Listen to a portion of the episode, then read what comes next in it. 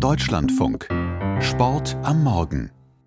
1 zu 1, das ist das Ergebnis des Abends aus deutscher Sicht in der Fußball Champions League, nämlich beim Spiel RB Leipzig gegen Manchester City. Ist man mit diesem Ergebnis zufrieden in Leipzig?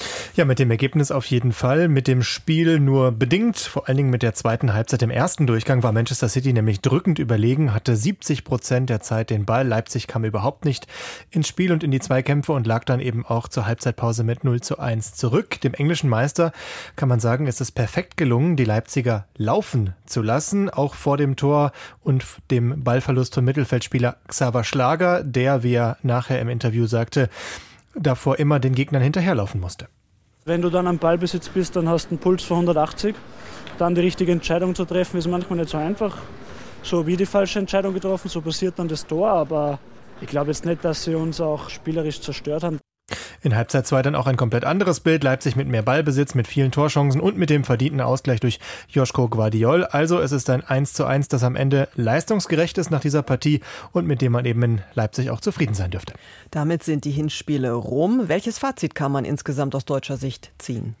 Ein durchaus positives Fazit. Von den vier deutschen Teams im Wettbewerb haben zwei gewonnen mit dem FC Bayern und Borussia Dortmund. Die Bayern dürften dann jetzt auch fürs Rückspiel zu Hause gegen Paris leicht favorisiert sein, denn dieses 1 zu 0 0 aus dem Hinspiel ist ein kleiner Vorteil in einer sonst ausgeglichenen Begegnung. Dortmund fährt ebenfalls mit einem 1 0 im Gepäck, jetzt aber nach London. Trotzdem ist ein Weiterkommen beim FC Chelsea immer noch alles andere als selbstverständlich für die Dortmunder. Bei Eintracht Frankfurt muss man sagen, da muss schon eine enorme Leistungssteigerung her, sonst ist jetzt dann Schluss im Achtelfinale, das 0 zu 2 zu Hause und dann jetzt das Auswärtsspiel in Neapel. Das macht die Frankfurter zu klaren Außenseitern. Und dann, wie gerade gehört, Leipzig 1 zu 1 gegen Manchester. Trainer Marco Rose wurde gestern nach dem Spiel dann auch zur Ausgangsposition nochmal gefragt und da hat er Folgendes gesagt. Wenn man äh, weiß, dass man zu City fährt jetzt, hätte man gerne lieber ein 3-0, um sich ein bisschen besser zu fühlen.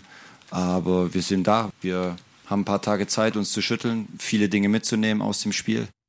Vielleicht an dieser Stelle auch nochmal ein Wort zu den englischen Vereinen aus der Premier League, die ja immer so hoch gewettet wird. Außer Manchester City haben alle verloren, Chelsea, Tottenham und vor allem der FC Liverpool, der jetzt mit einem 2 zu 5 nach Real Madrid fahren muss. Da ist das Weiterkommen so gut wie aussichtslos.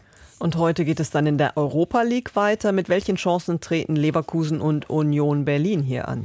Ja, mit unterschiedlichen Perspektiven. Leverkusen muss nach Monaco. Vor einer Woche hat Bayer zu Hause 2 zu 3 verloren. Das heißt, es ist noch alles drin. Es gibt ja keine Auswärtstorregel mehr. Und schon mit einem 1 zu 0 würde man mindestens mal in die Verlängerung kommen. Aber auch dafür muss eine deutliche Leistungssteigerung her. Das Spiel beginnt heute Abend um 18.45 Uhr. Und um 21 Uhr dann das größte Heimspiel, das bisher größte Heimspiel der Vereinsgeschichte für Union Berlin.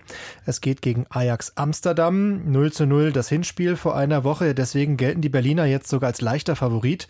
Das muss man sich nochmal genau anhören. Vor nicht allzu langer Zeit noch in der zweiten Bundesliga. Jetzt auf einmal auf Platz zwei in der ersten Liga und Favorit gegen Ajax Amsterdam.